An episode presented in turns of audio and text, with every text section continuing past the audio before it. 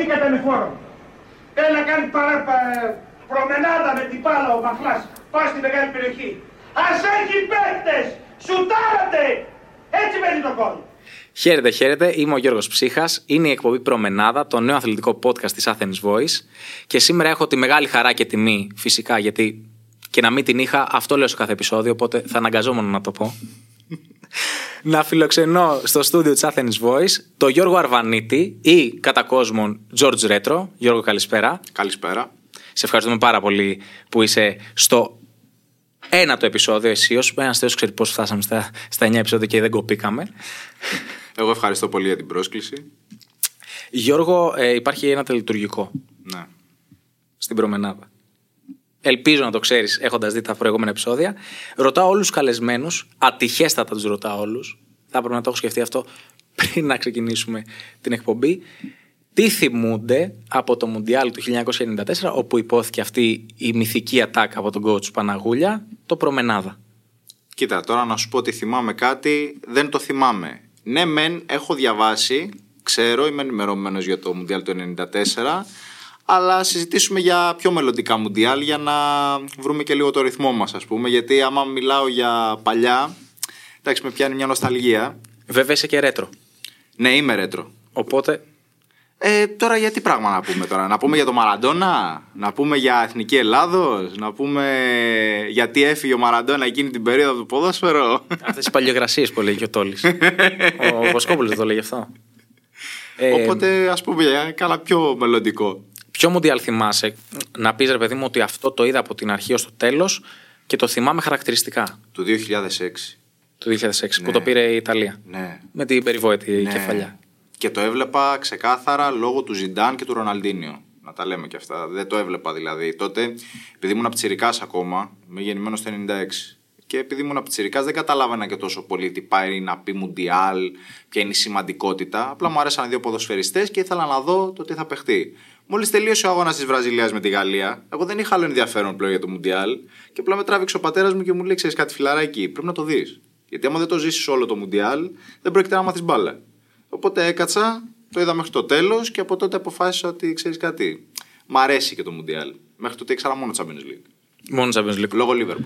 Λόγω Liverpool. Ελληνικό ποδόσφαιρο δεν έβλεπες; Βλέπω. Ναι. Εννοώ ότι- Έβλεπα και βλέπω. Λόγω ηλικίας. Τότε μπορεί να μην έβλεπες τόσο Premier League ή La Liga ή Serie A. Όλα τα παιδάκια τώρα 10 χρονών ψιλοβλέπουμε μόνο την Α Εθνική τότε, Super League τώρα. Τότε έβλεπα πολύ ελληνικό ποδόσφαιρο. Θυμάμαι παίκτες του τύπου Εκεί Γκονζάλες που ήταν ο αγαπημένος μου τότε. Φαντάσου είχα τρέλα με Εκεί Γκονζάλες, φανέλες, ιστορίες. Ο Λιζαντέμπε. Ήμουνα πολύ τρελαμένος. Από ξένο ποδόσφαιρο ήξερα μόνο τη Λίβερπουλ, ό,τι έκανε η Λίβερπουλ. Ε, αυτά σε γενικές γραμμές. Δηλαδή, τώρα ξέρω να σου πω κάτι ποδοσφαιριστές του τύπου Επαλέ, Ηρακλής, ε, ξέρω εγώ. Κάτι τέτοιους παίκτες θυμάμαι εγώ. Μια που είπες σε παλέ. Εντάξει. Πολύ θυμάμαι- αγαπημένος μου. Θυμάμαι τον τερματοφύλακα της Χαλκιδόνας, γιατί είμαι και από εκείνα τα μέρη τέλος πάντων. Ε, τον Εμπέντε. Ναι. Και είναι, ένα, είναι true story αυτό. Έχω μπει σε αντιπροσωπεία αυτοκινήτων, γιατί ψάχναμε αυτοκίνητο τότε οι γονείς μου προφανώς. Και βγαίνει ένα γομάρι, ας πούμε, ένας θεόρατος τύπος. Ε, και ήταν ο Εμπέντε. Ε, ξέρεις, λίγο χαβαλές, λίγο το ένα, λίγο το άλλο. Και νομίζω μετά πήγε στον Παναθηναϊκό και κάτι μας είπε, γιατί του, μου λέει τι ομάδα είσαι, γέλαγε μετά. Ε, και μετά από λίγο έσκασε που πήγε, αν, αν δεν απατώμε, στον Παναθηναϊκό. Δεν είχε πάει ο Εμπέντε. Να σου πω την αλήθεια, δεν θυμάμαι. Εντάξει, είναι πολύ παλιό. Ναι, ο Νίκος ο Νίκος βοηθάει λίγο. Είχε πάει. Σε ευχαριστούμε πάρα πολύ, Νίκο. Έχουμε και εξωτερική βοήθεια, ευτυχώς. Ε, η όλη αγάπη με το ποδόσφαιρο όμως πώς ε, πώς ξεκίνησε; Κοίτα, εγώ παρακολουθούσα ποδόσφαιρο γενικότερα. Ναι, μεν είχα την αγάπη, παρακολουθούσα site, διάβαζα συνέχεια. Αλλά επειδή δεν είχα και πολύ χρόνο λόγω του σχολείου, όταν ήμουν ψηρικάς, ξέρεις, δεν έκατσα ποτέ να πω ότι. Ναι, μεν πήγαινα σε μια ποδοσφαιρική ομάδα, ας πούμε, έπαιζα εκεί σε τοπικά. Αλλά δεν είχα μεγάλη επαφή. Ε, και τυχαίνει, ακούγοντας ραδιόφωνο, αυτό που θέλω να σου πω κυρίως, λόγω γιατί έφυγε και πρόσφατα, άκουσα Γιώργο Γεωργίου. Όλοι τον έλεγανε τον άνθρωπο ξεδοντιάρης ο έτσι ο αλλιώς. Εγώ ποτέ δεν γέλασα με τον Γεωργίου, πάντα μου άρεσε ο λόγος του και μου ξύπνησε κάτι ρε παιδί μου σχετικά με το να αρχίσω να διαβάζω περισσότερο. Ε, μετά άρχισα να ακούω και Θέμη Κέσαρη, ας πούμε που είναι εντάξει. Σωσιμάρ. είναι και Λίβερπουλ κι αυτός και ταυτίστηκα και απλά μου άρεσε. Ας πούμε και ήθελα να ασχοληθώ κάπως έτσι. Έχεις αγαπημένη ανάμνηση από το ποδόσφαιρο; Την πρώτη φορά που πήγα γήπεδο. Πότε ήταν, θέλω να μου το περιγράψεις. Το Δηλαδή, 2007 ήτανε. Πήγα, έχω νομίζω πρέπει να το έχω το κασκόλ. Δεν θυμάμαι αν το έχω ακόμα. Δηλαδή πρέπει να είναι σε καμιά αποθήκη στα κυβότια μπαμπούσκες που έχουμε στα σπίτια. και το θυμάμαι ας πούμε αμυδρά μεν, αλλά θυμάμαι ας πούμε πάνω κάτω. Γιατί όταν πας για πρώτη φορά δεν καταλαβαίνεις τίποτα. Ναι, ωστόσο, μετά από χρόνια, όταν το θυμάσαι, δηλαδή θεωρώ ότι όλα τα αγοράκια και κοριτσάκια έτσι. Ε, η πρώτη ανάμνηση που έχουμε από, το, από την πρώτη φορά που πηγαίνουμε στο γήπεδο είναι μοναδική. Είναι μοναδική. Είτε πηγαίνουμε ξέρω εγώ, σε έναν αγώνα του τοπικού, είτε πηγαίνουμε σε ένα πολύ μεγάλο γήπεδο. Είναι φοβερή ανάμνηση. Εγώ θυμάμαι γιατί λόγω περιοχής ε, είχα πάει πρώτη φορά στο καινούριο ε, Γιώργος Καραϊσκάκης με το που ανεβαίνεις στα σκαλοπάτια και από τις θύρες βλέπεις το, το πράσινο του γηπέδου, έτσι, του, του χορταριού. Τώρα το πράσινο και τις κερκίδες προφανώς και όχι στο Καραϊσκάκης. Ε, παθαίνεις πλάκα. Βέβαια είχα πάει για τους Ολυμπιακούς. Άσχετο, δεν είχα πάει για αγώνα του Ολυμπιακού. αλλά ήταν ε, πολύ χαραγμένο. Είναι πολύ, ακόμα και τώρα είναι πολύ χαραγμένο στο μυαλό μου. Κοίτα, εσύ τώρα μου μιλάς για γήπεδα και για γρασίδια και για τέτοια. Εγώ θυμάμαι το πρώτο μου βρώμικο, παιδιά, δεν ξέρω. Δηλαδή, αυτή είναι εμπειρία στο Βεβαίως. γήπεδο. Όταν πας. Και μου λέει ο πατέρας μου, ξέρεις κάτι, αν δεν φας βρώμικο. Δεν ε, έχεις πάει. Άστο, φύγε. Μου λέει, μην, μην κάθεσαι. Αυτή ήταν η εμπειρία που μου έχει καρφωθεί πιο πολύ. Δηλαδή, άλλος θα σου πει ότι θυμάμαι ένα γκολ. Θυμάμαι το γρασίδι, θυμάμαι το γήπεδο. Εγώ θυμάμαι το βρώμικο. Θυμάμαι μία τάκα. Θα την πω και αυτή γιατί είναι, είναι story time λίγο η εκπομπή τώρα. Θυμάμαι σε έναν αγώνα Ολυμπιακός σε Γάλεο. Ε, είχε χάσει ο Ολυμπιακός 3-2. Κάτι τέτοιο. Δεν θυμάμαι ποιοι παίζανε τώρα σε- και ποια χρονολογία ήταν. Και ήταν κάτι πιτσιρικάδες στη σημερινή δική μας ηλικία από πίσω. Και λέει ο ένας τον άλλο, ρε, τάδε ξέρω εγώ, θέλεις να, να δεις πώς θα γυρίσει όλο το γήπεδο να μας κοιτάξει; Λέει ο άλλος, πώς. Ξέρω, με το 3 φωνάξουμε, ε, Γάλεο. Και προφανώς δεν το κάνανε, εντάξει, γιατί ένα καραϊσκάκης Ελλάδα. θα απευθ... Νομίζω ότι είχε τον Τρότ όλοι το Ολυμπιακός. Δεν θυμάμαι, δεν θυμάμαι. Είναι πολλά τα χρόνια τώρα. είναι και... τόσοι προπονητές που έχει αλλάξει ο Ολυμπιακός που να θυμάσαι. True that, true that, true that. ε, Πολύ σκέιτ αυτό. πάμε. Καλά, ναι, ισχύει. Πρέπει να κάνουμε και το Γιατί- disclaimer ναι, για να πρέπει μην δούμε τον το πελάτη κάνω μας και τώρα. αυτό. Ε, και πάμε λίγο στο σήμερα. Το δικό σου ταξίδι, όλο αυτό το πλέον κρατάει δύο χρόνια περίπου. Δυόμιση. Ναι. Δύο, δυόμιση. Πες, ναι. Γιατί έχω και το Instagram πιο πριν. Οπότε... Πώς ξεκίνησε όλο αυτό; Λοιπόν, εγώ το 2020 μένω άνεργος από τη δουλειά που έκανα. Ήμουνα security για αρκετά χρόνια. Η εταιρεία έπεσε έξω και μας παίρνει μια μέρα τηλέφωνο ότι παιδιά δεν δουλεύετε άλλο. Ε, και ξέρω εγώ έτσι όπως ήμουνα στο ταμείο είχα ήδη μια σελίδα αθλητική. Και λέω θα κάτσω λέω λίγο να ξεχαστώ γιατί ήταν και καραντίνες, ήμασταν στα σπίτια. Λέω θέλω να ξεχαστώ και ασχολούμαι με αυτό. Έρχεται η δικιά μου μια μέρα και μου λέει Ρε Γιώργο δεν κάνεις TikTok. Της λέω Λά τώρα TikTok, είμαι όλο κόσμο αντράχαλος, είχα και ένα ευζωνικό μου στακάκι μόλις είχα βγει από το στρατό. Και μας σε φάση τι TikTok εγώ TikTok. Μου λέει κάνε TikTok, μου λέει και θα δεις. Μου λέει. Γιατί έχεις γνώσεις. Και με το που κάνω, ξέρω εγώ, τα πρώτα μου βίντεο, δεν ξέρω πώς. Τώρα του άρεσε του κόσμου λογικά. Μέσα στην πρώτη εβδομάδα είδα ένα κύμα κοινού. Ε, και από τότε ανεβάζω καθημερινά μέχρι και σήμερα. Πρέπει να έχω γύρω στα 2.000 βίντεο. Σίγουρα. Και περίπου Πλά. νομίζω μισό, μισό εκατομμύριο ακολουθούς για το TikTok μιλάω. Για το, στο TikTok έχω γύρω στους 200.000 κάτι. Τα like τότε μπορεί να λέω, δεν θυμάμαι. Τα δεν like μου είναι γύρω στα 28, ε, 28 εκατομμύρια, δεν θυμάμαι καλά. Τα like, Μελετημένος ήρθα. τα like είναι λίγο πολλά, ναι. Το μισό εκατομμύριο δεν ξέρω που το είδα. Ειλικρινά. Ε, εμένα μου άρεσε. Εμένα μου αρέσει ας πούμε και το like γιατί σου δείχνει ότι εντάξει δεν ακολουθούν όλοι για, προφανούς, λο- για προφανείς λόγους. Μπορεί να είναι κοπέλες, να είναι άνθρωποι που να μην θέλουν να συσχετιστούν με το ποδόσφαιρο, να μην βλέπουν καθημερινά.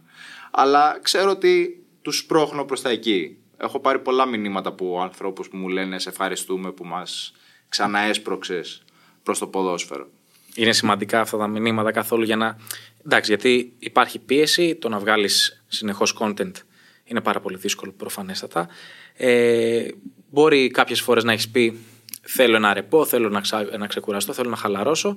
Είναι αυτά τα μηνύματα το έναυσμα για να ανοίξεις πάλι την κάμερα και να πεις θα ξαναγράψω, θα ξαναγράψω, θα ξαναγράψω. Είναι ο μοναδικός λόγος που το κάνω συνεχόμενα. Δηλαδή, αν αναλογιστείς ότι έχω ένα, βίντεο κάθε, ένα μέχρι τρία βίντεο κάθε μέρα από τον Απρίλιο του 2021, δεν έχω σταματήσει να κάνω upload, είτε είναι YouTube, είτε είναι TikTok, ξέρεις, σε όλες μαζί τις πλατφόρμες.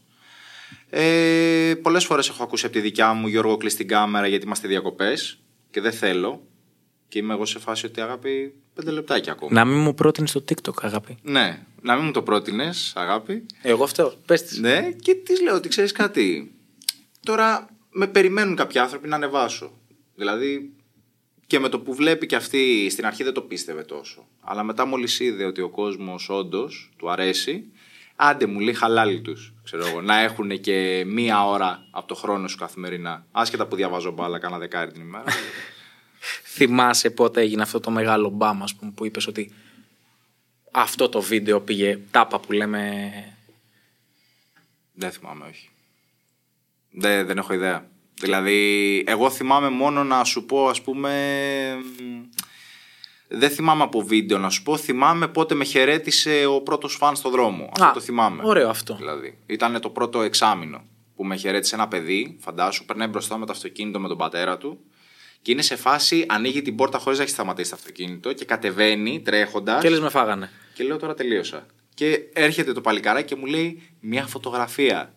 Εκεί κατάλαβα. Τώρα από βίντεο αριθμούς δεν κοιτάγα και πάρα πολύ, να σου πω την αλήθεια. Δεν ήμουν από αυτούς. Εγώ κοιτάγα το content. Δηλαδή. Να είσαι τυπικός. Ναι, ήθελα να είμαι τυπικός, να έχω θεματολογίες που να αρέσουν.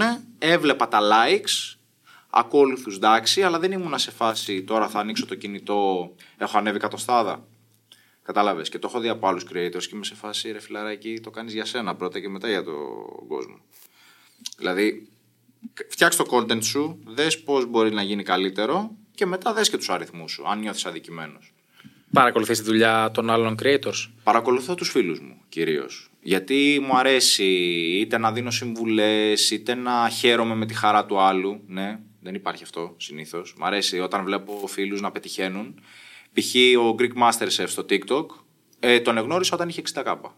Δεν έχω μιλήσει από κοντά, αλλά όταν είδα περί τίνος πρόκειται, μετά όταν γίναμε φίλοι πούμε, στο TikTok και αυτά, παρακολουθούσα μετά τα βίντεο. Με τον άνθρωπο δεν έχω μιλήσει ποτέ, ξέρεις. Αλλά μου άρεσε πάρα πολύ το content και παρακολουθούσα. Μέχρι που έφτασε, ξέρω εγώ, κάποιους αριθμούς και περισσότερους από μένα. Αλλά εγώ χάρηκα. Γιατί λέω ότι ο άλλος το δουλεύει, το φτιάχνει. Καλά, αυτό μιλάμε είναι πάρα πολύ σπάνιο. Ναι, δεν ήμουν σε φάση ότι πω πω τώρα με πέρασε. Φθόνος. Αυτοί πω πω πω τι κάνουνε.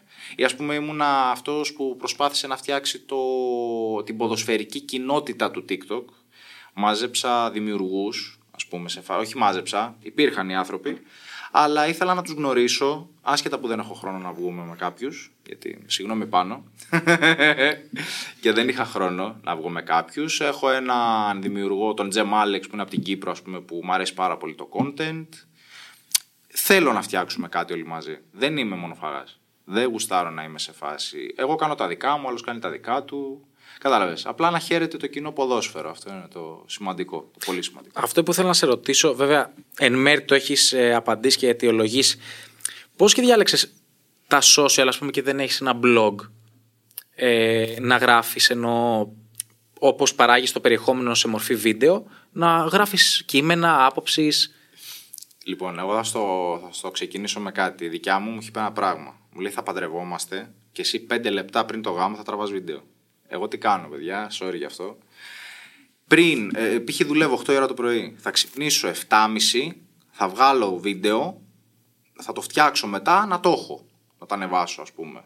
Ή είμαι ο τύπος που θέλω να το κάνω γρήγορα, να το φτιάξω γρήγορα, έχω την πληροφορία, θέλω να στη δώσω. Τώρα το blog είναι για ανθρώπους πρώτον με περισσότερες γνώσεις από μένα, πιο μίστες, και δεύτερον πρέπει να έχεις και όρεξη να γράψεις, εγώ δεν έχω. Okay, Εγώ okay. είμαι σε φάση γράφω στην κάμερα.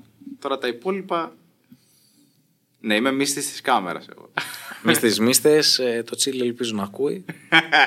Μας ανεβάσει λίγο γιατί είμαστε. Ξέρετε. Τσίλι βοήθα. Ε, είμα, είμαστε τώρα τι να λέμε τώρα. Ε, Είπες για τα μηνύματα που λαμβάνεις πριν.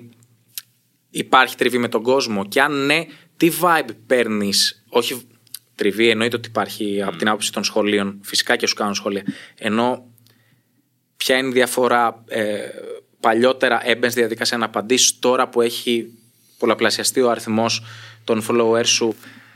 Ενδεχομένως μπορεί να προφανέστατα βασικά δεν μπορείς να απαντάς σε όλους. Κοίτα, στο κοινό μου είχα πει κάτι. Θέλετε πολλά βίντεο, θέλετε πολλά πραγματάκια; Πρέπει να έχω χρόνο. Αν κάθομαι και απαντάω σε όλους, που έχω ξέρω εγώ 50 μηνύματα την ημέρα, δεν θα προλαβαίνω να κάνω κάτι άλλο.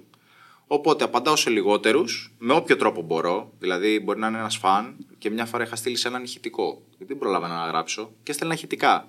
Και μου λέει ρε φιλαράκι, μου στείλει ηχητικό. Λέω γιατί να μην σου στείλω, τι. Δεν θες να επικοινωνήσεις. Ε, δεν προλαβαίνω πολλές φορές, είναι ένα παράπονο από το κοινό. Προλαβαίνω να απαντήσω σε σχόλια, σε βίντεο, δηλαδή ακόμα και στους haters απαντάω, για να τους εξηγήσω ότι ξέρεις κάτι, δεν είναι έτσι όπως το σκέφτεσαι. Είναι κάπως διαφορετικά.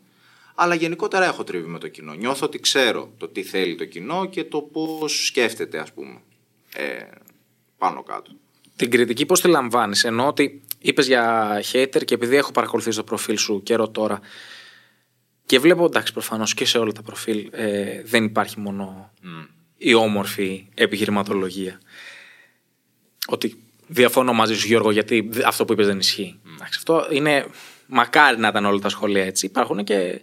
Εσύ απαντάς σε αυτούς που θα σου πούνε με επιχειρήματα ότι αυτό που είπες ήταν άκυρο, ή απαντάς σε αυτούς που είναι πιο επιθετικοί, δηλαδή μπαίνεις στη διαδικασία; Κοίτα, στην αρχή νιώθεις μια άμυνα νιώθεις προς όλους ότι πρέπει να προστατέψεις τον εαυτό σου. Γιατί δεν έχεις αναγνωρίσει ακόμα την κατάσταση. Δηλαδή, είσαι σε φάση ότι αμήνομαι εγώ τώρα. Και μια μέρα μου κάνει κριτική ένας κύριος, ο οποίος ήταν προπονητής.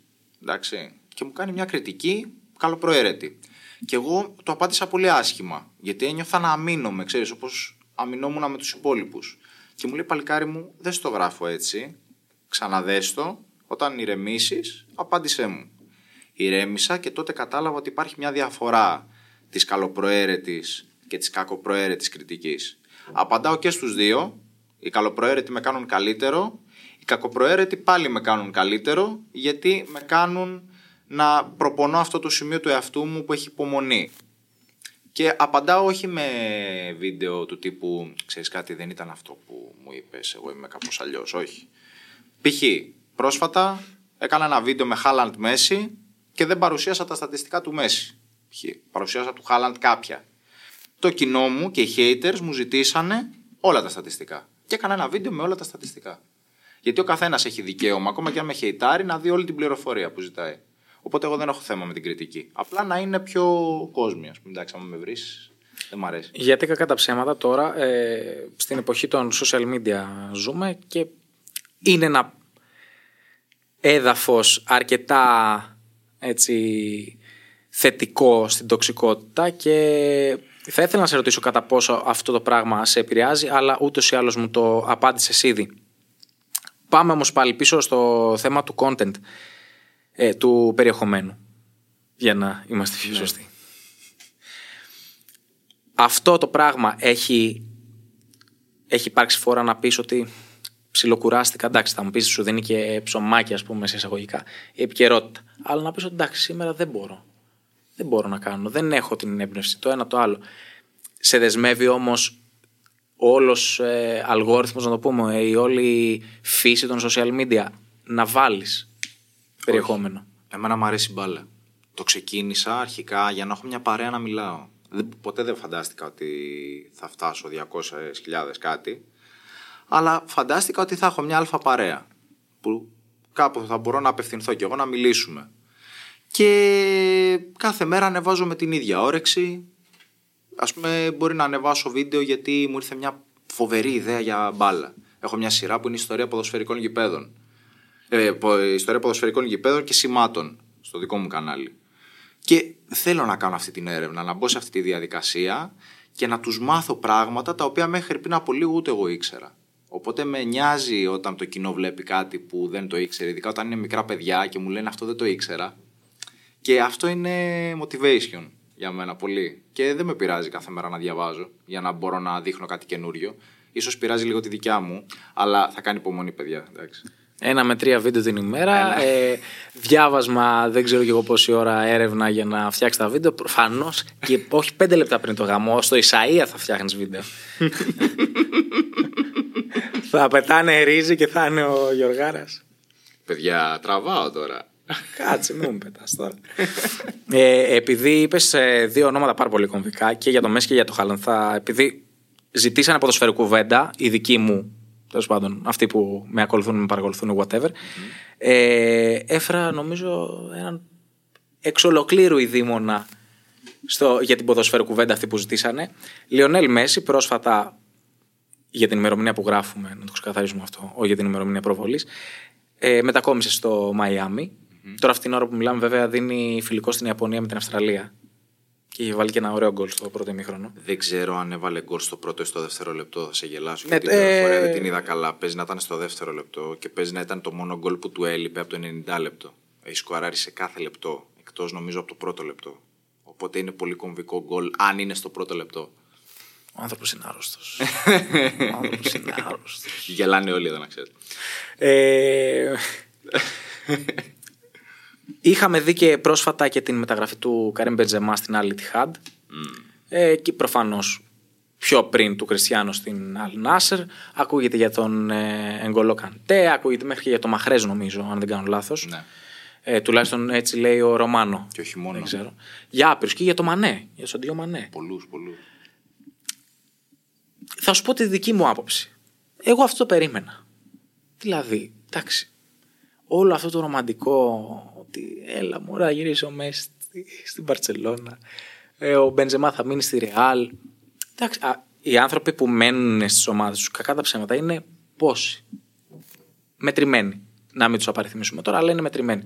Και επειδή υπάρχει πάρα πολύ μεγάλο hype και με τη Σαουδική Αραβία και τα χρήματα που ρίχνουν κάτω από το τραπέζι και πάνω από το τραπέζι και με τις ΗΠΑ, εγώ το θεωρούσα αναμενόμενο ότι θα γίνει κάποια στιγμή πάρα πολύ μεγάλη, ξέρεις, εισρωή παικτών προς αυτά τα πρωταθλήματα. Τώρα, τα ονόματα που θα πηγαίνανε εκεί πέρα, προφανώς δεν φανταζόμουν ότι θα είναι ο Κριστιανό, ο Μπεντζεμά και ο Μέση, αλλά και αυτοί εντάξει, άμα είναι να φέρουν κάποιον, ποιο θα φέρουν. Τον Όσκαρ που είχε πάει πριν, ε, πριν πόσα Κίνα. χρόνια στην Κίνα; Και ο Όσκαρ ε, το δήλωσε. Είμαι μισθοφόρο. Ναι. Ναι. για τα λεφτά. Εντάξει. Τι να κάνουμε; Γιατί σου λέει κάποια στιγμή αυτό θα τελειώσει. Και δεν θέλω να μείνω με τη δόξα. Η οικογένειά μου θέλω να έχει λεφτά. Ακόμα και αν εγώ δεν είμαι στη ζωή. Οπότε ήθελε να αφήσει κάτι για την οικογένειά του. Τώρα, όσον αφορά τους υπόλοιπους, π.χ. ο Μέση δεν μπορούσε να πάει στην Παρσελώνα. Γιατί δεν του άρεσε το κλίμα της ομάδας. Τον είχαν σκίσει. Οπότε σου λέει τώρα να γυρίσω για να ζήσω πάλι τα ίδια ή να με βλέπουν στραβά επειδή θα γινόντουσαν μειώσεις μισθών για να έρθω. Καλύτερα όχι. Πάω σε ένα νέο πρωτάθλημα, ανοίγω μια νέα αγορά, γίνομαι θεός κάπου αλλού. Όπως έκανε και ο Ρονάλντο. Σου λέει γιατί να κάθομαι να παιδεύομαι στην Ευρώπη. Πολλά τα λεφτά, καλά λεφτά, πάω σε μια νέα αγορά, γίνομαι θεός κάπου αλλού, όπως ήταν ο Μπέκαμ κάποτε στην Κίνα, για τους παλιούς, ξέρετε. Μπορεί να μην έπαιξε ποτέ στην Κίνα, αλλά τότε ήταν ο τρόπος των ποδοσφαιριστών για να ανοίγονται σε νέες αγορές, η διαφήμιση. Τώρα απλά παίζουν και σε ξένα πρωταθλήματα, εντάξει, δεν έχει κάποια διαφορά. Α πούμε. Και σου λέει ότι μου ανοίγεται μια τέτοια προοπτική. Χαζό είμαι να μην πάω. Ο Μπενζεμά τελείωσε τον κύκλο του στη Ρεάλ, οπότε σου λέει δεν έχω κάτι άλλο να προσφέρω. Θα πάω να ξεκουραστώ και να παίρνω λεφτά. Ο Καντέ δεν ξέρω με ποιο γνώμονα θα πάει. Πραγματικά για τον Καντέ δεν ξέρω. Για τον Καντέ πίστευα ότι έχει ακόμα 2-3 χρονάκια στην Ευρώπη. Αλλά αν δω ποδοσφαιριστές του τύπου 34 plus να πηγαίνουν, δεν θα τους παρεξηγήσω. Δηλαδή πλέον είναι το άθλημα του χρήματος. Νομίζω παίρνουν. Είναι το τρίτο επιπληρωμή άθλημα που παίρνουν τα περισσότερα λεφτά οι αθλητές. Δεν θυμάμαι καλά.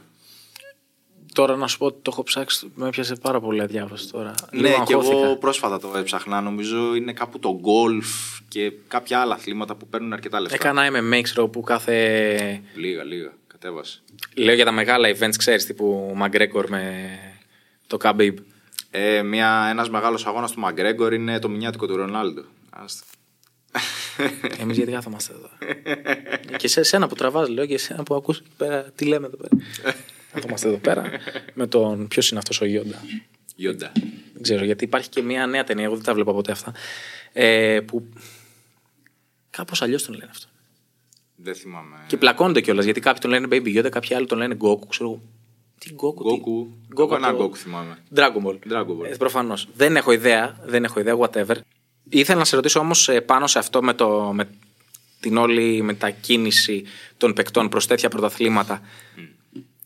Ποιο είναι το πρόβλημα αυτών που δεν το καταλαβαίνουν; Δηλαδή αυτών που πέσαν από τα σύννεφα που ο Μπεντζεμά έφυγε από τη Ρεάλ, που πέσαν από τα σύννεφα που ο Μέσης δεν πήγε στην Παρσελώνα.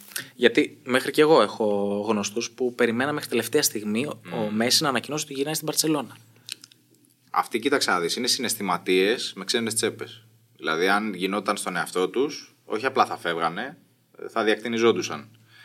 Ε, υπάρχουν κάποιοι που εγώ απορώ, α, γιατί δεν έχουν ζήσει, κάτι πιτσιρικάδες που δεν έχουν ζήσει τις καλές εποχές κάποιων παικτών. Δηλαδή δεν θυμούνται κάποιους ποδοσφαιριστές από τα παλιά, ας πούμε, ο Μέση πως ήταν το 10. Γιατί οι περισσότεροι είχαν γεννηθεί, ξέρω εγώ, κάπου στο 7. Ε, στα 3 σου έβλεπες το Μέση, δεν παίζει.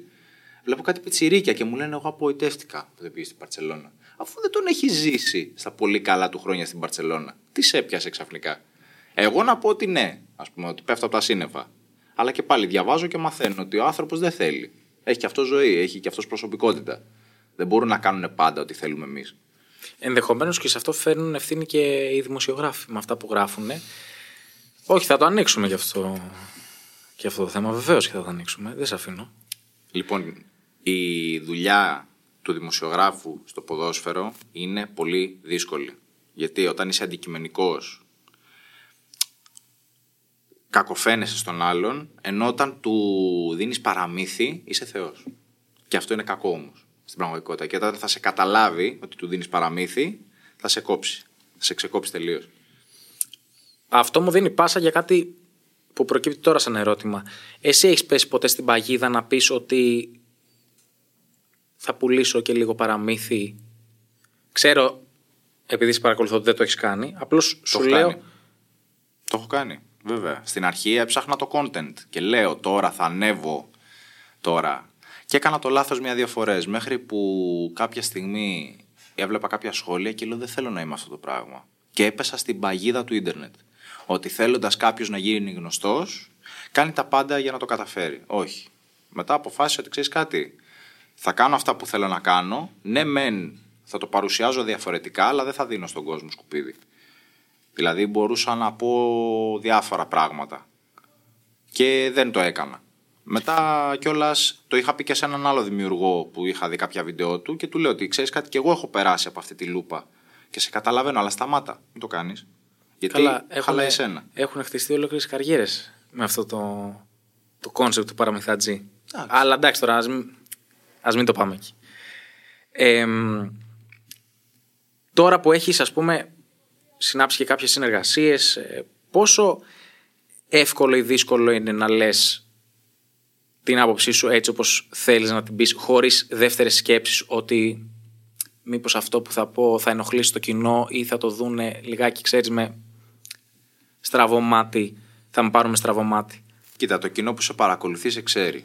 Δηλαδή, όταν παρακολουθείς εμένα και με έχεις κάθε μέρα στην οθόνη σου και με βλέπεις, λογικά κάτι θα ξέρεις για μένα. Α, είτε με ακολουθείς είτε δεν με ακολουθείς.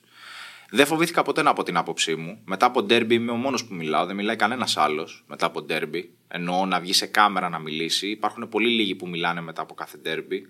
Και οι περισσότεροι μπορεί να είναι από τηλεόραση, από εκπομπές, που οι άνθρωποι κάνουν απλά τη δουλειά τους και τα λένε, ξέρεις, πολύ αντικειμενικά και πολύ όμορφα.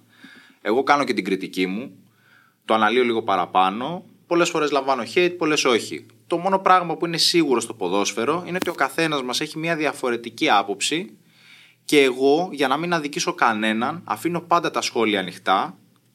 Τους λέω, ζητάω τη γνώμη του κοινού και λέω: Μπορεί να κάνω λάθος. Γράψτε το μου. Να το δω στα σχόλια, να δω τι λάθος έχω κάνει. Ή κι εγώ άνθρωπος είμαι. ας πούμε. Δεν είμαι Θεός να τα ξέρω όλα και να είμαι σωστός σε όλα. Οπότε πιστεύω ότι έχουμε χτίσει μια τέτοια σχέση με τους ανθρώπους που με παρακολουθούν και ξέρουν ότι ξέρεις κάτι, εγώ θα του γράψω ένα σχόλιο του Γιώργου, θα το δει και μπορεί να αλλάξει γνώμη. Αν είμαι σωστός εγώ. Σου λέει. Ε, ήθελα να σου ρωτήσω αυτό, αν βλέπεις ε, ελληνικό ποδόσφαιρο ενώ σε ε, καθημερινή βάση όταν παίζουν το πρωτάθλημα τέλος πάντων. Και ήθελα να σε ρωτήσω πόσο εύκολο είναι και κυρίως πόσο ασφαλές είναι να μιλάς με τον τρόπο που μιλάς για το ελληνικό ποδόσφαιρο. Από την άποψη ότι προφανώς, άμα πεις κάτι κατά του Ολυμπιακού ή κατά του Παναθηναϊκού ή κατά της ΣΑΕΚ, κατά του ΠΑΟΚ, θα βρεθούν οι αντίστοιχοι έτσι, ας μην τους χαρακτηρίσουμε, οι αντίστοιχοι χρήστες του διαδικτύου, του TikTok, του Instagram, του YouTube, γιατί ε, χρησιμοποιείς και τις τρεις πλατφόρμες. Ενδεχομένως όχι να εκφράσουν την αντίθεσή τους, να σε στοχοποιήσουν, δηλαδή να το πάμε και ένα βήμα παραπέρα. Κοίτα, ο καθένας έχει την άποψή του, εκτός από κάποιους που δουλεύουν για κάποιους άλλους. Εκεί πέρα το σέβομαι, δουλεύεις για κάποιον άλλον, εξυπηρετείς κάποια συμφέροντα. Ό,τι και να σου πω, δεν πρόκειται να αλλάξεις γνώμη γιατί το κάνεις σκόπιμα. Για αυτούς που έχουν μια διαφορετική άποψη, τη σέβομαι, δεν την εστερνίζομαι πάντα, ή μπορεί να κάτσω και να την επεξεργαστώ λίγο. Όταν βγαίνω να κριτικάρω, δεν βγαίνω με κακία προς κανέναν. Δηλαδή, εγώ όλες τις ελληνικές ομάδες, επειδή έχω ζήσει καλές στιγμές από όλες τις ελληνικές ομάδες, π.χ. ήμουν από τους λίγους παλιά που χαιρόμουν με τη μεταγραφή π.χ. του. Ε, του Μπέρμπατοφ στο Μπάουκ. Σου, σου λέω ένα παράδειγμα. Δεν έκανε τίποτα, αλλά εγώ χαιρόμουν. Λέω ήρθε παιχταράς. Είμαι με άλλες μεγάλες μεταγραφές. Ή όταν ήρθε ο Μαρσέλο, εγώ χαιρόμουν. Άσχετα που με κριτικάρανε, τι ε, τώρα για τον Μαρσέλο. Απλά τους είπα ότι ξέρετε κάτι, ρε παιδιά, ο άνθρωπος είναι. Εντάξει, έχει έρθει για κάτι άλλο. Δηλαδή, μην τον θεοποιείτε, γιατί θα απογοητευτείτε μετά, αν δεν κάνει αυτό που είναι να κάνει. Όπως και έγινε. Πολλοί απογοητευτήκανε. Ας πούμε, εγώ είμαι γι' αυτό εδώ. Για να σου πω ότι ξέρεις κάτι. Παίζει να απογοητευτείς. Κράτα μικρό καλάθι. Δεν το λέω ούτε με κακία προς το σύλλογο του Ολυμπιακού, ούτε με κακία προς τον ίδιο τον παίκτη. Απλά επειδή το κοινό έχει προσδοκίες, πρέπει να υπάρχουν και κάποιοι που να φέρνουν το ρεαλιστικό κομμάτι στην προσδοκία τους. Όπως και σε ένα ντέρμπι. Μπορεί να μην παίξει καλά η ομάδα σου. Ξέρεις κάτι, γίνανε αυτά τα λάθη, έχεις περιθώρια γι' αυτά, αλλά μην κοιτάς ότι η ομάδα σου είναι η καλύτερη στον κόσμο. Δεν είναι. Υπάρχουν πράγματα τα οποία πρέπει να τα δεις. Υπάρχει πολλοί κόσμος που μου στέλνει μήνυμα, Γιωργάρα, σε ευχαριστώ, γιατί είδα αλλιώς το παιχνίδι και κατάλαβα κάποια πράγματα από αυτά που είπες. Κατάλαβε. Και δεν το χτίζεις μέσα σε ένα χρόνο. Η Ρώμη δεν φτιάχτηκε σε μία μέρα.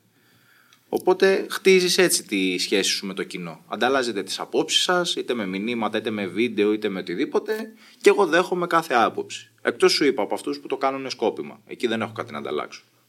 Το λέω γιατί ξέρεις τι, δυστυχώς στην Ελλάδα, εντάξει, να το συγκεκριμενοποιήσω αυτό, προφανέστατα δεν έχω ζήσει σε άλλες χώρες. OK, okay, δεν μπορώ να πω. Προφανώς και στη Σερβία θα γίνεται και στην Τουρκία θα γίνεται και σε άλλες χώρες. Μιλάμε για την Ελλάδα γιατί ελληνικό ποδόσφαιρο παρακολουθούμε. Κατά κύριο λόγο, ε, το ελληνικό ποδόσφαιρο ζούμε και βιώνουμε.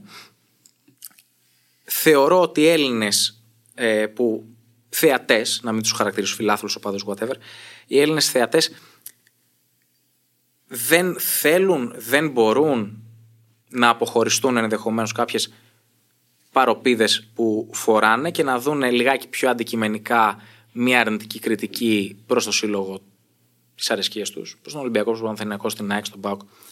Και όταν κάποιος επανειλημμένα σχολιάζει την δική τους ομάδα, μπορεί εσύ να σχολιάζεις και τον Παναθηναϊκό και τον Ολυμπιακό και την ΑΕΚ. Ένας AEKG ή ένας Ολυμπιακός ή ένας Παναθηναϊκός θα κοιτάξει τα βίντεο και το content που παράγεις τέλος πάντων που σχολιάζει τη δική του ομάδα. Δεν τον ενδιαφέρει. Και γι' αυτό θα σε πει κρυφό Βάζελο, κρυφό Ολυμπιακό, mm. κρυφό Γάβρο, κρυφό Χανούμι. Αυτά τα έχουμε ακούσει και τα έχουμε ξανακούσει όλοι μας. Γι' αυτό θέλω να, να, σε αυτό θέλω να σταθούμε. Δηλαδή, πώς το έχεις βιώσει εσύ και πόσο έχεις πει. Δεν ασχολούμαι άλλο με αυτό το πράγμα. Κοίτα, δηλαδή, ο άνθρωπος ναι. δεν, δεν μπορεί να αποχωριστεί την αγάπη του για, για την ομάδα του, τη μεταφράζει αυτή την αγάπη ή την εξωτερικεύει, να είμαστε πιο ακριβείς, σε επιθετικότητα και η επιθετικότητα προς κάτι που επειδή δεν συμφωνεί μαζί του δεν το βλέπει ως κάτι αντικειμενικό, το βλέπει ως κάτι εμπαθές. Ναι. Κοίτα, εγώ είμαι Παναθηναϊκός. Είμαι δηλωμένος Παναθηναϊκός, το έχω πει παιδιά επανειλημμένες φορές. Ε, όταν άρχισα να σχολιάζω κάποιες ομάδες, μου λέγανε είσαι Παναθηναϊκός και το κάνεις. Μετά όταν μίλησα για την ομάδα μου, ότι αγωνιστικά ξέρεις κάτι δεν μου άρεσε ή ότι κάναμε αυτά τα λάθη, ξέρεις, κάπου κολόσα γιατί σου λέει ότι τώρα αυτός μιλάει άσχημα για τον Παναθηναϊκό. Τι γίνεται; Εγώ πιστεύω πως δεν φταίει το φίλαθλο κοινό τόσο πολύ, όσο φταίει η νοοτροπία που του έχουν περάσει, ότι πρέπει οπωσδήποτε η ομάδα μας και κανένας άλλος. Πρέπει δηλαδή να είμαστε εκεί πέρα με παρωπίδα, να μην βλέπουμε τα λάθη μας. Δεν λέω την ομάδα σου πρέπει να την υπερασπίζεσαι, πρέπει να την αγαπάς, Αλλά όταν δεις ότι γίνονται κάποια λάθη, πρέπει να είσαι έτοιμος να τα κατανοήσεις, να τα αναγνωρίσεις. Ότι γίνεται αυτό. Και οκ, συνεχίζω να υποστηρίζω την ομάδα μου, αλλά κατανοώ τα λάθη της. Αυτό δεν γίνεται στο διαδίκτυο. Δεν καταλαβαίνουν τα λάθη άνθρωποι και το εξωτερικεύουν έτσι. Με σχόλια, με οτιδήποτε. Εγώ δεν τους παρεξηγώ. Αυτή είναι οτροπία. Αν υπάρχουν και άλλοι άνθρωποι σαν και εμένα που θα βγάλουν στον κόσμο αυτή την αντικειμενική άποψη και ότι παιδιά μην φοράτε παροπίδες, πιστεύω θα φτιάξει κάπως η κατάσταση. Γιατί θα τους περάσουμε μια άλλη νοοτροπία. Μια διαφορετική νοοτροπία από αυτή που έχουν συνηθίσει μέχρι τώρα. Γιατί ο παδισμό πουλάει. Και όταν δεν πουλάς ο παδισμό, ε, εντάξει, ο κόσμος ναι, είναι λίγο ουδέτερος μαζί σου. Αλλά θα το χτίσουμε. Είναι όμως λύση. Ε, βασικά, α, όχι αν είναι λύση, προφανώς και είναι λύση.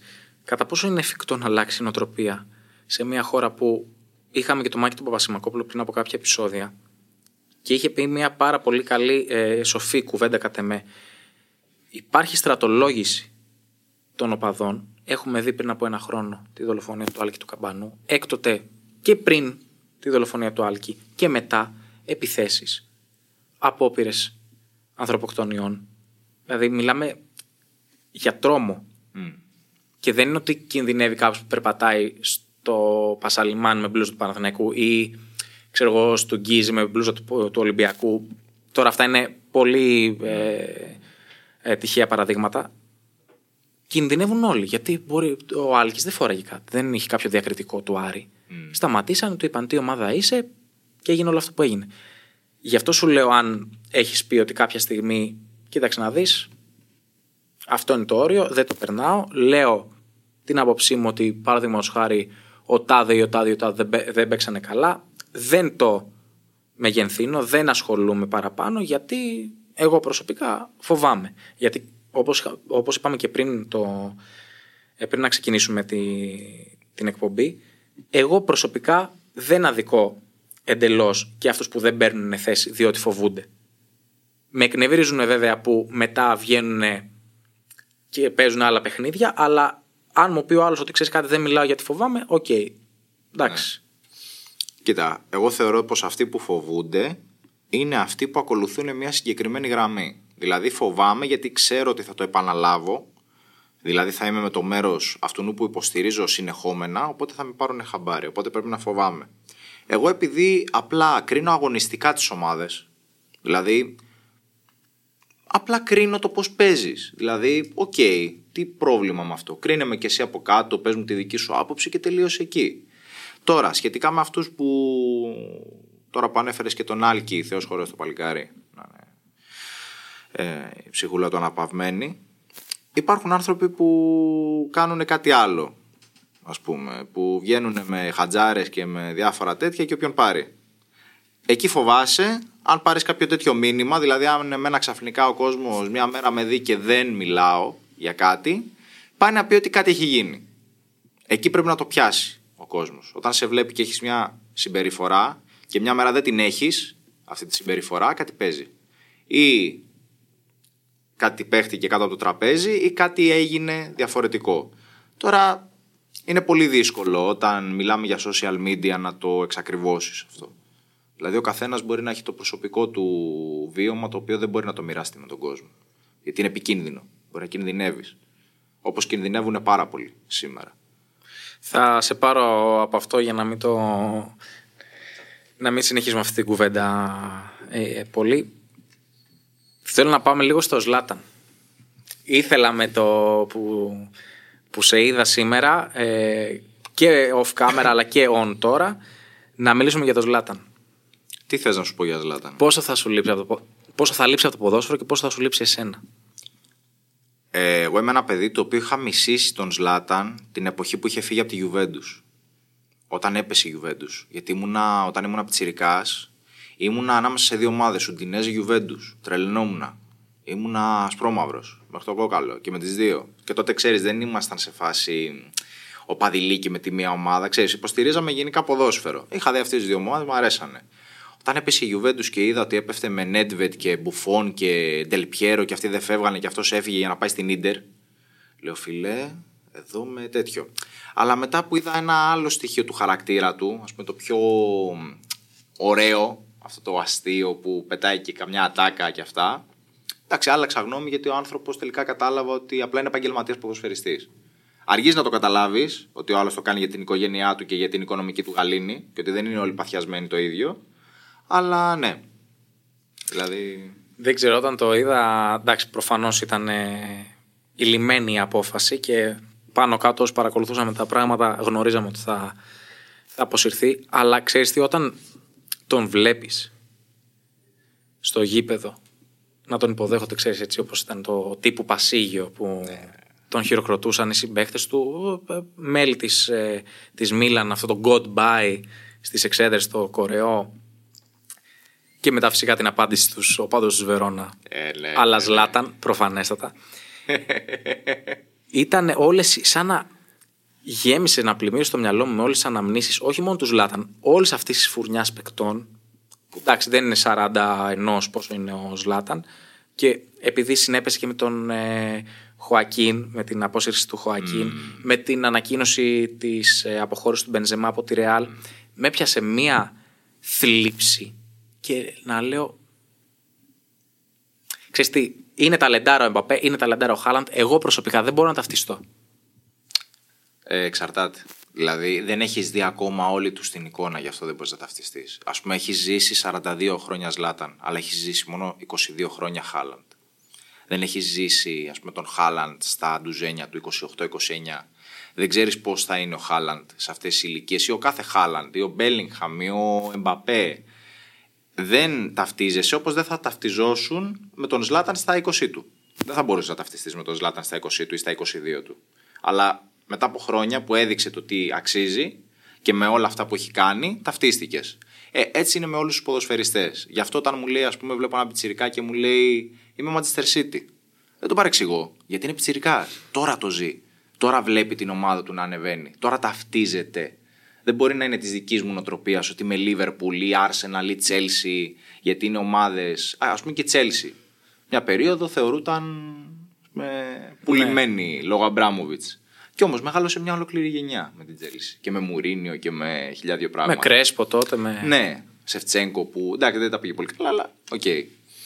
Κατάλαβες, δηλαδή είναι ανάλογα με τη γενιά. Εμείς κρατάμε τις αναμνήσεις μας και χτίζουμε το μέλλον και προχωράμε. Έτσι προχωράει το ποδόσφαιρο. Γι' αυτό έχει πάντα ενδιαφέρον. Το λέω κυρίως γιατί ξέρεις τι, ενδεχομένως πέφτω και στην παγίδα ότι στα μικράτα μου, όταν ήμουν πιο νέος και ζούσα και ανέπινε πραγματικά για το ποδόσφαιρο. Δηλαδή ξύπναγα, μπορεί να μην είχε κάτι, κάποιο παιχνίδι, θα άνοιγα την τηλεόραση σε κάποιο κανάλι ίσα ίσα να πετύχω στο δελτίο ειδήσεων, ξέρεις, το τελευταίο το αθλητικό δελτίο, κάτι να δω, κάποιο γκολ, κά... εννοείται Σαββατοκυριακά full. Από το πρωί θα πήγαινα ε, στο γήπεδο της γειτονιάς να δω που θα παίζανε ο Τάδε με τον Τάδε και μετά θα έβαζα, ξέρω εγώ, τότε ήταν το Super Sport νομίζω, ήταν στην Nova. Α, Νόβα δεν. τότε ε, στο, στο συνδρομητικό ε, και θα έβλεπα όλη μέρα τα πρωταθλήματα. Και γι' αυτό ενώ τώρα εντάξει λίγο η δουλειά λίγο το ένα λίγο το άλλο δεν είσαι όλη μέρα να βλέπεις ποδόσφαιρο. Και γι' αυτό έχω την εικόνα αυτή του Ζλάταν κυρίως στο μυαλό μου και όταν τον είδα να λέει Αριβεντέρτσι τι είχε πει Κλείνει ένα κεφάλαιο για σένα. Είναι η αλήθεια. Και εμένα, ας πούμε, όταν τελείωσε την καριέρα του ο Τζέραρτ, που ήταν ο αγαπημένος μου, λέω ρε φίλε τώρα γιατί; Δηλαδή είσαι νέος ακόμα. Παίξει άλλα τέσσερα χρονάκια, ας πούμε, να το χαρώ, όπου και να παίξεις, δεν με νοιάζει. και ας γλιστρήσεις Και ας γλιστρήσεις, δεν με πειράζει που θα χάσουμε το πρωτάθλημα. Μπορεί και όχι. Μπορεί και να μην πειράξει λίγο. Αλλά ξέρεις, νιώθεις ένα κενό όταν έχεις μια άμεση σχέση με τον ποδοσφαιριστή. Εγώ θα σου πω κάτι. Πώς θα είναι όταν θα κλείσει την καριέρα του ο Μέση και ο Ρονάλντο; Αυτοκτονίες. Πόσοι- Σίγουρα και δεν το λέω για Πόσες μανούλες θα κλάψουν όταν θα τελειώσουν αυτοί οι δύο την καριέρα τους; Ακόμα και από παιδιά τα οποία δεν έχουν ζήσει τόσο πολύ αυτούς τους παίκτες όσο εμείς, που τους έχουμε ζήσει από χρόνια πριν. Γιατί είναι και τα μίντια το πώς σου χτίζουν έναν άνθρωπο. Δηλαδή το Ζλάταν όλη την ώρα και του Ζλάταν βλέπαμε. Ή Ζλάταν, Ζλάταν, Ζλάταν. Φαντάσου να μην τον πουλάγανε το Ζλάταν καθόλου. Ναι, ναι, ναι. Πώς θα ήταν ο Ζλάταν σήμερα, άμα δεν τον πουλάγανε και δεν θυμόντουσαν τις ατάκες του. Καταλαβαίνω τι λες. Ε, ήθελα να πάω στο κεφάλαιο Liverpool, αλλά έχεις πει κάτι για τον Bellingham και δεν ξέρω πού να πάω. Θα πάω πρώτα στον Bellingham τώρα, επειδή τον ανέφερες, γιατί πήγες στην Real. την ημέρα που γράφουμε έχει ανακοινωθεί σήμερα, λίγη ώρα πριν ε, ξεκινήσουμε το Και είπε και γύρισμα, μια μεγάλη πατάτα. τον τελικό με τη Λίβερπουλ; Ναι, μεγάλη Ότι πατάτα. αποφάσισα να πάω στη Ρεάλ. Δηλαδή, ρε φιλέ, είμαι και Real και Liverpool. Είναι οι δύο αγαπημένες μου ομάδες από το εξωτερικό. Πεθαίνω και για τις δύο. Εντάξει, είμαι βαμμένος με αυτές τις δύο. Αλλά το να λες ότι πάω στη Real γιατί είδα εκείνο τον τελικό, ρε φιλέ, άμα έβλεπες εκείνο τον τελικό, θα πήγαινες Liverpool. Γιατί τους είχαν όλη την ώρα μονότερμα. Και απλά μπήκε ένα γκολ. Δηλαδή, δεν γίνεται να μου το λες αυτό. Ναι, έχεις γίνει Αλέξης Σάντσες προσωρινά, λες αυτό που θέλει να πει η ομάδα για να σε πάρουν με καλό μάτι, αλλά άραξε. Δηλαδή, μην αναφέρεις τη Λίβερπουλ τουλάχιστον. Γιατί η Λίβερπουλ τον κυνήγαγε μέχρι τελευταία στιγμή. Μην την αναφέρεις. Τη Liverpool. Λίγο τσούχτης. Ο, Ναι, ο άστο. Τζουντ. Άστο να περάσει, άστο λίγο για να σε αγαπάμε κι εμείς μπορεί να έρθεις στο μέλλον. Ποτέ δεν ξέρεις. Δεν μπορεί να κλείσει τη Ρεάλ. Δεν είναι όλοι Κρός και Μόντριτ και. Και σαν να ξέρεις τι ερωτήσεις. Πώς το κάνει αυτό. Ε, ο Κρος που είπες, είπε για τον Μπέλιγχαμ, όχι για τον Μπέλιγχαμ, προφανώς ήταν μια πάσα, μια μπηχτή για τον Μπέλιγχαμ, ότι κατά κύριο λόγο ήταν κατα, καταγγελτικός εισαγωγικά για τον Αζάρ, ότι, οκ, μην βλέπουμε μόνο το ποσό της μεταγραφής, γιατί κι άλλος ήρθε για ένα καράβι λεφτά και δεν ήταν και πολύ καλή μεταγραφή. Και δεν ξέρω, το διάβασα και λέω, μπαράδο Ερβίλα θα είναι. Το ψάχνω λίγο από εδώ, λίγο από εκεί. Και λέω, κρεμά στον Αζάρ. Κλάιν Μάιν, εντάξει, έφυγε. Δεν το συμπαθούσες κιόλας. Σιγά που ενδιαφέρεσαι, να μην πούμε τίποτα άλλο. Κρεμά την ομάδα που τα σκάει και της λες ότι τα σκάει για τα γάρια. Πάει στο καλό κι αυτό. Ο άλλος έχει έρθει. Ούτε, ούτε 10 ώρες δεν έχει έρθει. Πώς πώς γυρνάς και λες ότι καθίστε. Δηλαδή εντάξει, δεν τον υποδέχεσαι με τον καλύτερο τρόπο. Είναι σαν το στρατό με τους εκπαιδευτές. Εγώ εκεί που πήγα στρατό είχαμε τους εκπαιδευτές μας. Όταν πας, μπορεί να είσαι γυμνασμένος, να έχεις κάνει χιλιαδιό.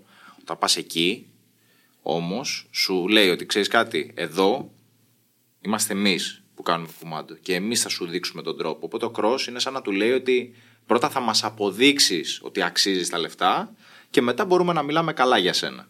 Ή να σε παραδεχτούμε σαν παίκτη. Μέχρι τότε Κρατάς το στόμα σου κλειστό, δουλεύεις και αποδεικνύεις. Γιατί αυτός είναι ο τρόπος της Ρεάλ. Και όσοι δεν ακολουθούν τον τρόπο της Ρεάλ, καταλήγουν σαν τον Αζάρ. Είναι σαν να του είπε αυτό το πράγμα. Και ο Κρός μου αρέσει γιατί είναι αντρικός στα λόγια του. Δεν κολώνει να μιλήσει. Και αυτό έκανε και τώρα. άσχετα από το τι είπε, εσύ το ασπάζεσαι αυτό, δηλαδή θεωρείς ότι όντως εκ των πραγμάτων έχουν ξεφύγει λίγο τα ποσά που δίνονται για τους ε, παίκτες και ταυτόχρονα έχει ξεφύγει λιγάκι και το βάρος που βάζουν στις πλάτες τους για να αποδείξουν την αξία τους. Γιατί είναι τελείως διαφορετικό τον άλλο να τον παίρνεις για 10 εκατομμύρια και με άλλο αέρα θα παίζει και με μια ενδεχομένως μεγαλύτερη ευκολία και ελευθερία και άλλο τώρα για 150 και 200 εκατομμύρια. Πολλοί δεν καταλαβαίνουν ότι όταν μιλάμε για μπάλα, μιλάμε για εταιρείες. Δηλαδή, αυτή τη στιγμή ο Μπέλιγχαμ και τσάμπα να πήγαινε στη Ρεάλ θα πήγαινε, άμα του λέγε. Αλλά επειδή η Dortmund από πίσω έχει κάνει μια επένδυση και σου λέω για αυτή την επένδυση έχω ξοδέψει και θέλω να μου βγει μέσα στα χρόνια, θέλω αυτά. Οπότε πρέπει να καταλάβουν όσοι βλέπουν ποδόσφαιρο ότι μιλάμε για εταιρείες που υπάρχουν πάρα πολλά εκατομμύρια στην αγορά. Ασχέτως με το πώς βγαίνουν από αυτές τις ομάδες. Δηλαδή δεν είναι όλοι η Σαουδική Αραβία και η Αμερική που ξέρουμε ότι φεύγουν από αλλού τα χρήματα για να πάνε αλλού. Η Real έχει όνομα. Έχει χορηγίες, η Barcelona έχει χορηγίες, η United και ούτω καθεξής. Και δεν είναι όλες οι ομάδες, π.χ. Liverpool, να κοιτάνε το budget και να σου λέει εγώ τελικά δεν θέλω τον Bellingham γιατί βρήκα τον McAllister με μείον 70. Οπότε έχουν χαλάσει ποδοσφαιριστές, έχουμε χάσει ποδοσφαιριστές τύπου Ντελεάλη, Lingard.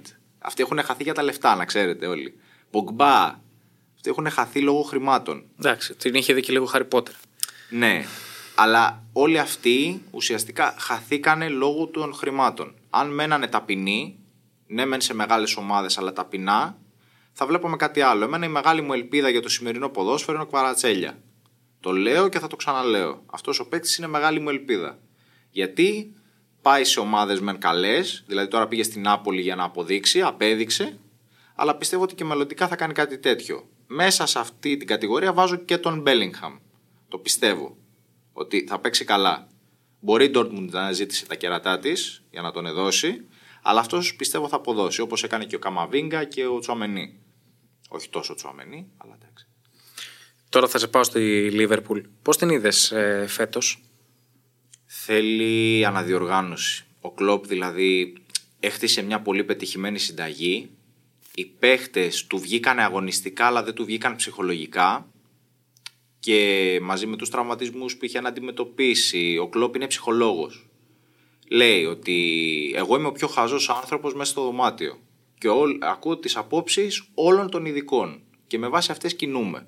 Και γι' αυτό είναι η Λίβερπουλ εκεί που είναι σήμερα. Γιατί ακούει τους πάντες και κρίνει και διαλέγει το ποιες απόψεις θέλει. Το να παίξεις μια χρονιά χάλια δεν μας πειράζει. Αν δεις ότι η ομάδα όμως δεν έχει προοπτικές εξέλιξη, εκεί σε πειράζει. Εμείς φέτος είδαμε μια Λίβερπουλ που είχε προοπτικές εξέλιξη, απλά τύχανε κάποια πράγματα τα οποία δεν μπορούσε ο κλοπ να τα διαχειριστεί. Τώρα, αν πάει και του χρόνου και παίξει το ίδιο, εκεί θα σου πω ότι υπάρχει πρόβλημα. Είναι και η κατάρα της 7η σεζόν. Ναι, αυτή Άτυπα τώρα, την εντάξει. είχαμε αναφέρει. Ναι, την είχα αναφέρει και εγώ αυτή την κατάρα. Δηλαδή, μετά από 7 σεζόν παίζει χάλια. Και στη Mainz και στη Dortmund. Το θέμα ποιο είναι ότι μετά έφυγε. Τώρα μένει. Τώρα μένει. Δεν Εντάξει. ξέρουμε τι θα κάνει την 8η. Δεν υπάρχει κάτι καταγεγραμμένο για 8η σεζόν. Ε, κάτι είχα διαβάσει τώρα σήμερα, χθες, δεν θυμάμαι, ότι θέλει και τον Τουράμ της Νης. Ε, Πολλούς θέλει. Το θέμα είναι τι θα πάρει. Γιατί η Λίβερπουλ είναι πραγματικά λίγο περίεργη με αυτά. Δηλαδή είναι σε φάση βρες μας τον πιο φθηνό ε, που να κάνει τη δουλειά. Κάνουν και μια μεγάλη έρευνα με αριθμούς. Τα έχει πει ο Θέμης ο Κέσσαρης, παιδιά, δεν χρειάζεται να τα λέω εγώ. Πρέπει να τα ακούσετε από τον ειδικό, όχι από μένα. Αυτός έχει κάνει καλή ανάλυση πάνω στο κομμάτι. Η Λίβερπουλ κάνει μια τεράστια έρευνα πριν πάρει παίχτες. Και την εμπιστευόμαστε μέχρι τώρα. Α πούμε, ο Φιρμίνο, ποιος περίμενε το Φιρμίνο, θα παίξει καλά ο Φιρμίνο που ήρθε από τη Χόφενχάιμ. Κι όμως. ε, το Treble τη City, πώς το είδες; Χάρηκα για τη City, αν και πολλοί θα πούνε ότι λε ψέματα για τη Liverpool. Όχι. Χάρηκα για τη νέα γενιά ποδοσφαιρόφιλων, γιατί έχουν κάτι από το οποίο μπορούν να πιαστούν. Δηλαδή σου λέει είμαι City. Έπρεπε να το ζήσει και το Champions League. Ένας φίλαθλος της City, ας πούμε. Και παλιός, γιατί υπάρχουν και παλιοί που παρακολουθούσαν City με άλλους παίκτες, ας πούμε, πιο παλιά. Με τον Καστίγιο. 8-1 Middlesbrough. Με τον Καστίγιο, τον Σαμαρά. Ναι, ναι. Μην ανοίξουμε το Καλά, θέμα. μιλάω για πιο παλιά εγώ τώρα. Πόσο πιο παλιά. Ε, υπάρχουν, έχω κάτι φανατικούς και εκεί στο σπίτι. Μαζί, εν τω μεταξύ, Είναι- έχουμε γεννηθεί με 10 μέρες διαφορά με τον Γιώργο. Ναι, είμαι 10 μέρες μεγαλύτερος. Οπότε χάρηκα για αυτούς. Δεν χάρηκα τόσο πολύ για τους Άραβες, να πω την αλήθεια. Χάρηκα για τον κόσμο. Δεν χάρηκα για τη διοίκηση. Γιατί η διοίκηση απλά είναι σε φάση ότι θέλουμε να κατακτήσουμε την Ευρώπη. Ο κόσμος το κοιτάει πιο συναισθηματικά. Και πάω πάντα με τη μεριά του κόσμου. Τζορ, θα σε πάω λιγάκι τώρα σε πιο φαν, πιο εύπεπτο ας πούμε, περιεχόμενο και για τους ε, φαν, τους δικούς γιατί εγώ δεν έχω ακόμα. Καλά, δεν ξέρεις μέχρι να προβληθεί το επεισόδιο. Γιατί να μην έχεις; Ε, I, I don't know, I don't know, I don't know. Ο bitch. καθένα κρινόμαστε από το κοινό και διαλέγει. Σε ευχαριστώ πάρα πολύ. Ε, θέλω να μου πεις τρεις κατά τη δική σου άποψη φυσικά underrated παίκτες και προπονητές και τρεις overrated παίκτες και προπονητές. Δύσκολο αυτό. Τώρα underrated προπονητές... Τώρα ποιους να σου πω τώρα που να είναι underrated. Δεν έχω κάποιους. Νομίζω ότι ο καθένας αυτή τη στιγμή παίρνει ότι του αξίζει στο θέμα της προπονητικής και φαίνεται. Ναι, sorry. Ε, μ, τώρα να πω... Θα έβαζα το σπαλέτι αν δεν έπαιρνε φέτος το πρωτάθλημα. Όχι, δεν θα τον έβαλω το σπαλέτι γιατί. Όχι έχει στους πάρει- overrated. Στους underrated δεν θα τον έβαζα, όχι. Γιατί ξέραμε το τι στη σπαλέτη. Απλά όταν πήρε το πρωτάθλημα το καταλάβαν όλοι. Δηλαδή, αν δεν έπαιρνε το πρωτάθλημα όπως είπες, θα τον βάζανε πολύ στους underrated. Αλλά εγώ πιστεύω ότι έχει πάρει ήδη τη δόξα που του αρμόζει, οπότε δεν είναι τόσο underrated ως παλέτη. Δηλαδή, όλοι γνωρίζουν πλέον. Εγώ θα έλεγα. Ε, πρέπει να πεις τώρα. Θα πω προπονητές. Δεν έχω underrated προπονητές εσύ. Στο μυαλό μου. Ποιο να πεις τώρα. Θα πω τον Τσάβι. Οκ, ο τον Τσάβι ακούω. είναι underrated. Ας πούμε. Γιατί όλοι περιμένανε. Ναι, μεν περιμένανε κάτι, αλλά ήταν σε φάση. Ο Τσάβι. Δηλαδή, οκ, αναλαμβάνεις μια ομάδα, είσαι ο Τσάβι, εντάξει. Αλλά κι όμως, είδες που έφτασε η Μπαρσελόνα. Ενώ πήγαινε χάλια, την πήγε στην Ισπανία σε ένα άλλο επίπεδο. Ας πούμε. Και Ναι, μεν στην απέκτησε Ευρώπη άλλη πήγε- ταυτότητα. Ναι, από αυτή που είχε. είναι άλλη τώρα η Μπαρσελόνα. Είναι τελείως διαφορετική. Της άλλαξε τα πάντα. Και είχα κάνει και ένα βίντεο με τους 10 κανόνες του Τσάβη. Ήταν εντάξει, αλλά δεν με πίστεψε τόσο πολύ ο κόσμος ότι θα φτιάξει ομάδα όπως έλεγα. Και όμως όταν ήρθε η ώρα και πήραν το πρωτάθλημα. Όπως έχει πει και ο Βασίλης ο Λεβέντης, κάποια ζώα δεν με πιστεύανε. Τώρα θα με πιστέψουν ευτυχώς και τα ζώα. Εντάξει, αυτό είναι για τους πιο κάλτα, ας πούμε, που μας παρακολουθούν. Overrated μπορώ να σου πω πολύ άνετα. Τους ακούω. Ε, Τούχελ. Full overrated προπονητής. Ok. Full. Δηλαδή, Τούχελ δεν ξέρω. Ναι, μου αρέσει πάρα πολύ ο τρόπος που προπονεί, μου αρέσουν όλα. Αλλά όχι ότι θα πάει σε μια ομάδα, ρε παιδιά, και θα τη χτίσει από την αρχή κατευθείαν. Δηλαδή, όλοι περιμένανε θα πάει στην Bayern και θα είναι Θεός. Δηλαδή, θα πάει, θα πάρει Champions League, πρωταθλήματα. Όχι, εντάξει, ρεμίστε λίγο. Ε, πολύ overrated είναι ο Μουρίνιο. Αν και είναι ο αγαπημένος μου προπονητής, παιδιά το λέω, αλλά είναι, ε, είναι πολύ overrated γιατί ο Μουρίνιο δεν παίζει μπάλα. Όλοι πιστεύουν ότι επειδή καταφέρει να περνάει στις επόμενες φάσεις, ότι ξέρει μπάλα ο Μουρίνιο. Σε αυτό που κάνει τώρα. Ο Μουρίνιο είναι η αλήθεια ότι ξέρει πώς να κερδίζει. Δεν ξέρει πώς να παίζει. Δηλαδή, παίρνει μια ομάδα, τους κάνει Σπαρτιάτες και τους λέει: Τώρα κατεβαίνετε στον πόλεμο. Τώρα ε, τελείωσε. Πρέπει να εξολοθρευτούν οι αντίπαλοι σας. Δεν τους λέει παίξτε, θέλω πασούλες, θέλω κατοχή, θέλω το ένα, θέλω το άλλο, να δει ο κόσμος μπάλα. Και ίσως να το πλήρωσε αυτό με τα χρόνια. Δηλαδή, όταν πήρε ομάδες που δεν ήταν τόσο αυτού του στυλ, τότε Ναμ, που ήταν φυγόπονοι στην τότε Ναμ όλοι και δεν μπορούσαν να ακολουθήσουν αυτό το μοτίβο. Κι όμως τους πήγε σε ένα τελικό. Αυτό δείχνει πολλά για τον Μουρίνιο, αλλά δεν είναι τόσο φοβερή προπονητάρα όσο νομίζουν όλοι. Και ο άλλος είναι, νομίζω, ε, να μην ξαναπώ άλλο Γερμανό. Θα λέγα τον Λεβ, αλλά δεν θα πω τον Λεβ. Πλέον, έτσι, όχι για παλιά. Πλέον, τώρα, present. Ε, υπερτιμημένος. Τώρα ποιον να πω. Ε, ίσως να είναι λίγο υπερτιμημένος και ο Κλόπ προπονητικά. Θα πω άλλον ένα Γερμανό, συγγνώμη.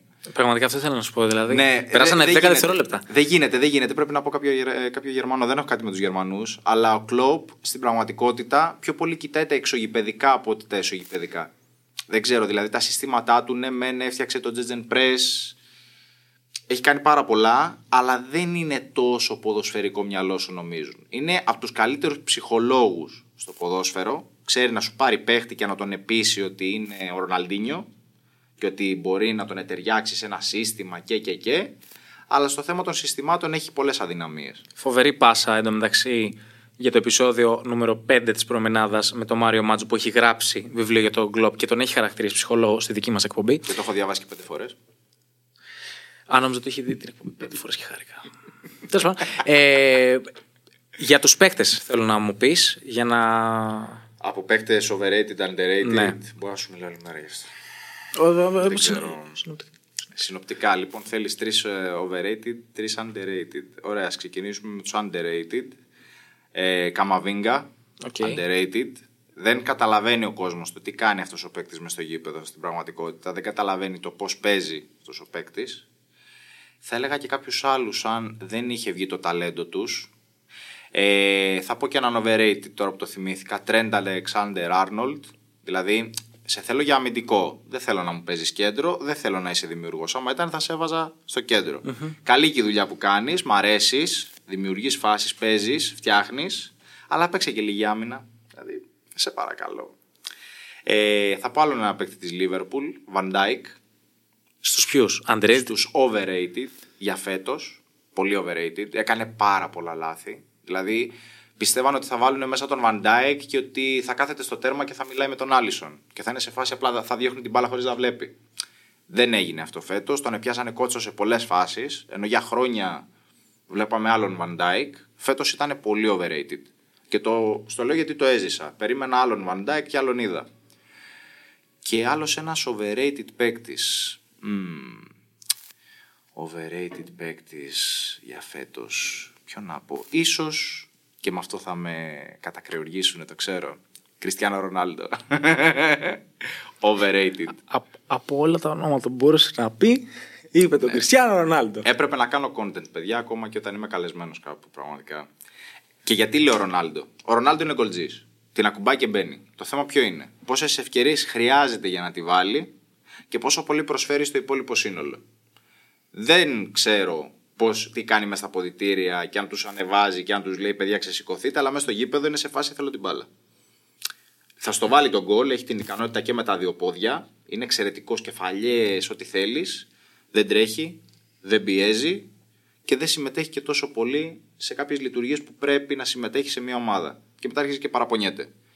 Στο λέω και ο Κριστιανό είναι ο αγαπημένος μου της παλιάς ε, φάσης αυτής. Παρακολουθούσα πολύ Ρονάλντο. Άμα μου λέγει Ρονάλντο ή Μέση, Ρονάλντο. Θα ήμουν έτσι, Ρονάλντο.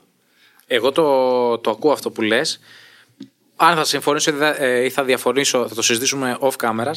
Ε, αλλά θέλω να δεσμευτείς ότι αυτό το απόσπασμα που θα φτιάξουμε σε reel με τους τρεις underrated που θα έχεις πει Τρεντ, Van Dijk και Κριστιανό θα μπεις collaborator και θα βγεις στο, στο προφίλ σου. Ναι, θα βγεις στο Γιατί προφίλ. θέλω να δω, θέλω να δω αντιδράσεις από κάτω από το κοινό σου. Το κοινό μου θα είναι σε φάση ότι. «Ω, Ρο- Ρονάλντο. Γιατί υπάρχουν πολλοί Κριστιανικοί, γι' αυτό το λέω. Εγώ λέω ότι ο Ρονάλντο είναι underrated για, τα... για τον τελευταίο χρόνο που παίζει στην Al Nassr. Θα μου πει ο άλλος έχει βάλει 16 γκολ σε ξέρω εγώ. Ναι. Οκ. Στην Al Nassr με το σύστημα που παίζει κτλ. κτλ. Εγώ μιλάω για αυτόν τον Ρονάλντο. Άμα μου έλεγες για τον Ρονάλντο του 18, θα σου μίλαγα τελείως διαφορετικά. Ή άμα μου μιλάει για τον Ρονάλντο του 14. Για να μην μπερδεύεται ο κόσμος. Γιατί εμένα μου ζήτησες τους overrated τώρα. Άμα μου λέγες all time, Ε, καλά, εντάξει, δεν θα τελειώναμε ποτέ αυτή την κουβέντα. ναι. Λοιπόν, και τώρα underrated παίκτες που κάνουν ε, πολύ καλή δουλειά. Είπαμε Καμαβίνγκα. Θα έλεγα τον Κβίτσα. Αλλά Οκ. ο Κβίτσα έχει παίξει. Δηλαδή τον ξέρουν τώρα πλέον. Ότι παίζει ο Κβίτσα. Ναι. Οκ. Δηλαδή τώρα. Θέλω να πω κραχτά ονόματα, δεν θέλω να σου πω τίποτα πολύ ψαγμένα και να είναι ο κόσμος σε φάση τώρα. Ποιος είναι αυτό. Ψάφρα, ε, μ, για ποιο να πούμε τώρα. Ε, σίγουρα ο τερματοφύλακας της Arsenal, τον οποίο πραγματικά δεν θυμάμαι το όνομα. Αλλά θυμάμαι ότι είναι ξανθός και θυμάμαι ότι αποκρούει τα πάντα. Ε, Ποιο Λένο, πώ λέει. Ο Λένο έχει φύγει. έχει Λένο πάει έχει φούλαμ. Ο Λένο, άστονα.